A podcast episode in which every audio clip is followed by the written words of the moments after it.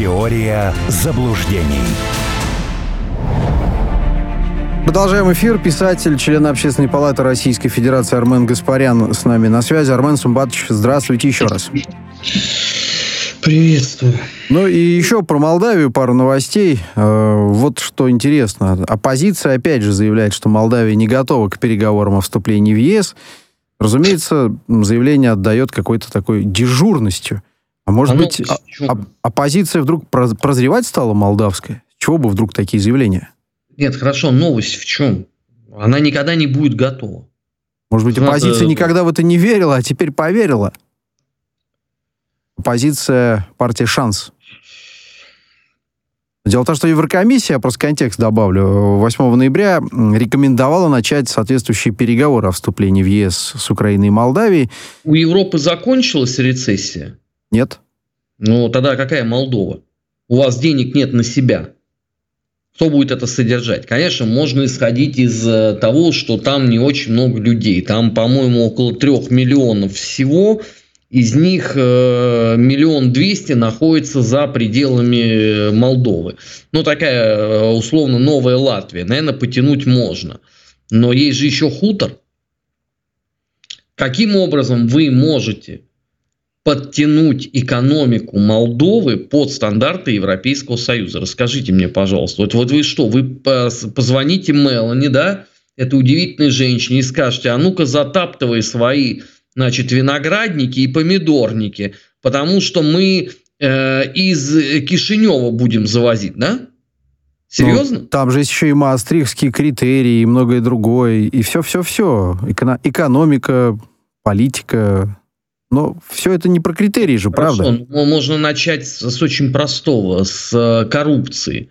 Бессарабия – это та святая земля, где только и можешь воровать до востребования. Там воруют абсолютно все. Каким образом вы собираетесь там победить коррупцию? Расскажите мне, это не удавалось ни коммунистам, ни царской охранке, никому вообще в принципе. А за 30 лет последние это вообще превращено все э, в ад. Это вот, знаете, эти рассказы про оппозицию, они меня очень веселят, потому что один из оппозиционеров имел самое, что ни на есть, э, прямое отношение, и даже не один из оппозиционеров, а несколько человек из оппозиции имело прямое отношение к воровству миллиарда из бюджета. Еще один видный оппозиционер э, получал свое парное с контрабанды сигарет из Европы, это, знаете, это такая победа над коррупцией, чистая, такой технический нокаут, да? Я уже порой даже стал забывать про этот миллиард э, долларов, украденный из банковской системы Молдавии. А 10 лет ведь это уже, очень кстати. удобно забывать вообще про все. Нет, нет, нет, 10 лет уже прошло, юбилей будет на следующий год, как раз э, нет, в выборы ну, Деньги были украдены в 2014 году. Ну, юбилей на следующий год, я же говорю. А, да, правильно, 10, господи, мне что-то послышалось 9 год. Тогда же, тогда же и выборы президента ведь на следующий год, и поэтому вот эти оппозиционные партии, партийки э, о себе напоминают ведь молдавские. Какие-то у них шансы вообще есть победить Титана Санду? Ну, это если Санду экстренные меры э, не будет предпринимать, да, наверное, есть. А что толку? Ну, хорошо, ну, победят они, и дальше что? Вот они уже многие были во власти. Какой был результат? Мне нравится это «здрасте вам через окно». То есть все время им, им что-то мешает. Это как э, российский футбол. В принципе, это как вот несчастный клуб «Торпеда Москва», которому все время, вот при всем моем колоссальном любви к историческому торпеду, но последние вот годы это же просто изнасилование какое-то. И все время э, руководство клуба тебе объясняет, что да нет, мы, мы же стараемся. И Бородюка вот, позовем.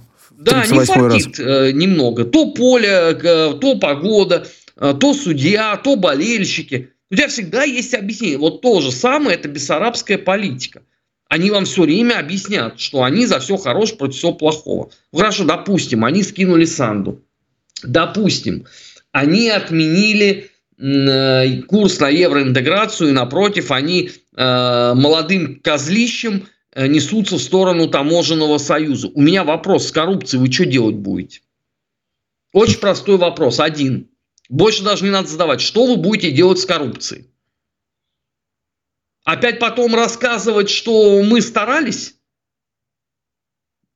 Ну, ну а потом Э, дайте я намекну. Я же знаю прекрасно, как появилась одна оппозиционная партия и где, с кем, кто договаривался об этом. Это можно лить в уши старым идиотам, нашим вот этим политологам на пенсии. Они все равно безмозглые. Они, да, они, наверное, будут повторять, что мы тут будем бороться с коррупцией. А мне не надо рассказывать.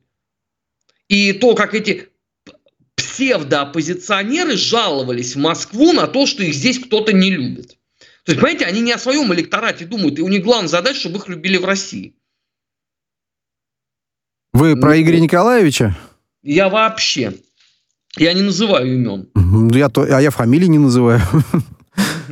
Но насчет коррупции, смотрите, э, к следующей истории плавно можно перейти здесь. Тут украинский вице-премьер, э, госпожа Стефанишина, вице-премьер по евроинтеграции и всем другим сношениям с ЕС, признала наличие коррупции в стране. Это что теперь? Открывает какие-то спасительные транши, механизмы и так далее? Вы меня сейчас в качестве кого спрашиваете? В качестве человека, который вчера э, получил э, на суде 10 лет э, с конфискацией имущества на хуторе? Ну, и это тоже... Или в формате наблюдателя просто за э, этим процессом. Это просто разные. Давайте попробуем разделить этот ответ на две части. С точки зрения наблюдателя э, за этим процессом э, не сказано ровным счетом ничего. Такая же история абсолютно, как и в Молдове. Коррупции пронизано все. Больше того, каждая следующая власть усиливает коррупционную составляющую – для э, примера, очень простого. Э, к концу каденции Петра Алексеевича Порошенко среднестатистический депутат Верховной Рады имел две, ну пусть хорошие, но только две квартиры в Киеве. Про все остальное мы не говорим. Только вот берем вот, вот мерило такой валюты, как вот во времена перестройки была водка валюты внутренней. Вот, а сейчас э, три или четыре. Вы чувствуете разницу? Неплохо. Ну, ну так, да, там все неплохо. А, сколько всего а, разворовано. Какую тему ты не возьмешь при серьезном изучении ее составных частей, ты упрешься в колоссальный схематоз. И все это на Западе точно так же понимают. Это нереализуемая задача. Ну, конечно. Так, так эта коррупция была давно-давно и 10 лет назад, и, и, и раньше. Она и при товарище Сталине была. Конечно, это, это часть, часть экономики. Другое дело, что когда она достигает невиданных размеров, когда она сама уже пожирает закон и э, легальную экономику, тогда уже все, это уже, я даже не знаю, даже не средневековье. Ну, с этим сделать э, никто ничего не сможет для того, чтобы вам там побороть коррупцию, не поможет даже, чтобы все понимали, не поможет даже китайский метод расстрела коррупционеров. Потому что коррупцией пронизано все. Я сегодня вот э, между эфирами читал могучую статью, оказывается, уже даже есть вузы, высшие учебные заведения, которым абсолютно пофигу на твою успеваемость и вообще ходишь ты или нет они получают зарплату, то есть от тебя деньги не для того, чтобы тебя учить, а для того, чтобы тебя а, пока спрятать от могилизации. Вопрос, это коррупция или нет? Ну, ответ однозначный. Тем больше, смотрите, раз уж если вы решили проводить э, некие параллели с Китаем, там же ведь э, ценз определенный был введен э, для э, того, чтобы применять высшую меру наказания в 3 миллиона юаней. Когда это было, когда ввели примерно 450 тысяч долларов. И да, были приговоры. А здесь же, наоборот, борются с коррупцией другим способом. Они а, украинцам сулят процент от взяток за доносы о фактах коррупции. Но это, по-моему, вообще какая-то иезуитская история абсолютно. Прям противоположная. Шер, там все э, построено э, вопреки здравому смыслу. И вот, э, как вы совершенно справедливо заметили, с изуитской точки зрения. Там все вот так вот. К сожалению, э, нету действенного способа, кроме русского генерал-губернатора с расширенными полномочиями, навести там э, порядок и снова сделать эту территорию экономически успешной и привлекательной, но потому что на выходе вы все равно получите вот это. Опять будет вот этот сукс в припрыжку, опять будут вышиваночки, э, трезубчики, э, тарасики, шевченочки и все прочее. Это мы уже видели. Потому что как только достигается там экономическая успешность, начинается вот это. Вот еще какой очень интересный... Да. Это данность. С этим вы ничего не сделаете. Поэтому заявление этой Стефанишиной, они имеют ценность сухарика. И то, мне кажется, что сухарик стоит дороже. А, я напомню, это авторская программа писателя, члена Общественной палаты Российской Федерации Армена Гаспаряна на волнах радио «Спутник» 8968-766-3311. Ждем ваших э, сообщений и вопросов э, автору программы. А, также звоните на номер э, телефона прямого эфира плюс 7 495 95 95 91 и 2. Армен Сабатович, э, господин Медведчук э, выдал сентенцию, указав, что без решения русского вопроса нельзя решить конфликт на Украине, без признания прав русскоязычных, если быть точным. Но мне кажется, это тоже, конечно же, на поверхности эта история. А, Виктор Медведчук, э, украинский политик, бывший нардеп, написал в твоей статье, э, проводя параллели с урегулированием ситуации на Ближнем Востоке, указал, что Зеленский позволял себе откровенно пещерную русофобскую политику. Но мне вот что интересно узнать. Как все это в идеальном мире прекратить? После какого момента э, следует начать трибунал и вводить, как вы сказали, русского генерал-губернатора? А проблема состоит здесь в том, э, это я вам уже говорю, как э, человек вот сутки назад осужденный на десяточку. Проблема состоит в том, что вам, вас трибунал не спасает. Совсем.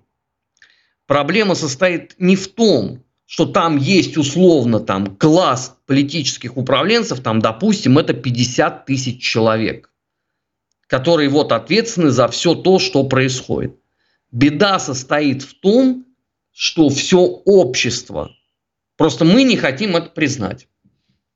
Все общество в массе своей пронизано совершенно другими идеями. И этому обществу абсолютно на все наплевать. Им наплевать на могилизацию – при этом они ходят и рыдают по поводу того, что кладбища разрослись э, совершенно адски. А, им наплевать на уничтожение церкви, им наплевать на уничтожение экономики. Общество не трогает вообще ничего. Что, ну, хорошо, ну вот э, по приговору э, военно-полевого трибунала вы осудите там 50 тысяч человек. А что, вы думаете, что общество от этого как на шатыря, что ли, вкусит? Да нет, конечно. Обществу тогда с этой точки зрения надо дать идею какую-то, привлекательную. Я не понимаю, что это должна быть за идея. Вот большевики им дали на какое-то время идею. Но ненадолго хватило, на 20 лет только. А все дальнейшее было э, профанацией, по большому счету, этой пресловутой идеи. Потому что не надо про эту идею думать исходя из советского кинематографа и книг олигофренов Сусловской эпохи и нынешних придурков. Вот какую вы сейчас можете дать украинскому обывателю идею? Он ничего не хочет. Ему пофигу абсолютно на все. Это, знаете, это вот такая э, э, языком Ильфа и Петрова. Хоть был э, начальником Гаврила, Гавриле было похрен все. Вот его просто ничего не трогает. Вот, э, значит, каждый божий день мне скидывают с Украины видео, вот, значит, тут один храм отжали, второй храм осквернили, третий храм отписали. Сделайте что-нибудь. Мне нравится вот эта вот модель. А что мы должны сделать по этому поводу? А не должен ли по, по этому поводу делать что-то гражданин Украины? Потому что я сейчас совсем страшные вещи скажу. А, СВО получилось только по причине тысячепроцентного наплевательства среднестатистического хуторянина к судьбе собственного государства и собственной, э, собственной, э, собственного народа. Это хуторянин пресловутый довел все до такого. Кто пошел и 75% дал Зеленскому? Мы что ли с вами? Э, Кирилл Вышинский? Петя Лидов, это мы, мы, мы собрались, да, туда, десантура поехала и проголосовала. Нет, Это делал народ, вот этот пресловутый. И больше того, я просто вам напоминаю, что он выбирал Зеленского не только в пику Порошенко. Вам напомните лозунги апреля «давайте выберем молодого перспективного, пусть Русня утрется». Это же все звучало. Вот они выбрали. А самое интересное получается, что всегда им кто-то будет виноват. Я вас уверяю, Кирилл, значит, если гипотетически допустить, падает власть, хуторяне прозревают, и мы делегируем туда мэром, я не знаю, Киева, Кирилла Гришина. Ровно через три месяца Кирилл Гришин будет еще более теплый, чем э, окружающие его люди. Потому что вот эта вот аура молниеносно растворит любого. В качестве примера, вот, а то, значит, мне все говорят, вот это надо подтверждать, нехрен подтверждать. Был великий красный полководец Фрунзе, правда? Угу. Герой гражданской войны. За полгода пребывания на Украине Фрунзе стал украинствующим. Это просто, чтобы все понимали степень засады. И дело совсем не в том, что вы там условно проведете какую-то реформу власти. У вас все равно в анамнезе будет сидеть условный Гордон, которому вы уже должны. Ты на пенек сел, гони косарь. Это вот эта модель, она там, э, извините, в основе всего. И не надо рассчитывать на то, что вы сумеете эту тенденцию побороть. Прежде всего должна быть идея. С этой идеей у нас очень плохо. Потому что за 30 лет большевикам было проще. Это был все тот же народ Российской империи. Он был пофигу где. А, в Тамбове или Чернигове в Киеве или в Малоярославце. Абсолютно был один и тот же народ с одними и теми же представлениями обо всем. А здесь вас на протяжении 30 лет, с самого первого момента выборов первого президента, которым, кстати, я напоминаю, стал бывший э, заведующий идеологическим отделом Центрального комитета Компартии Украины, так вот, вас на протяжении 30 лет готовили в формате, что вы антироссия. Вы были русскими людьми, но вас заставили ненавидеть все русское. А теперь вы приходите, да, и получаете вот этот вот контингент чудесный. И что вы с ним делать будете? В пинг-понг играть? Этот контингент недрессируемый никем. Понимаете, вот же что самое поразительное. Э, потому что они никого не любят, они никого не хотят, им не нравятся абсолютно все. Дело же не в том, что им сейчас не нравится Зеленский. До этого им не нравился Порошенко. До Порошенко им не нравился Янукович. До Януковича им не нравился Ющенко. Это же Авраам родил Исака.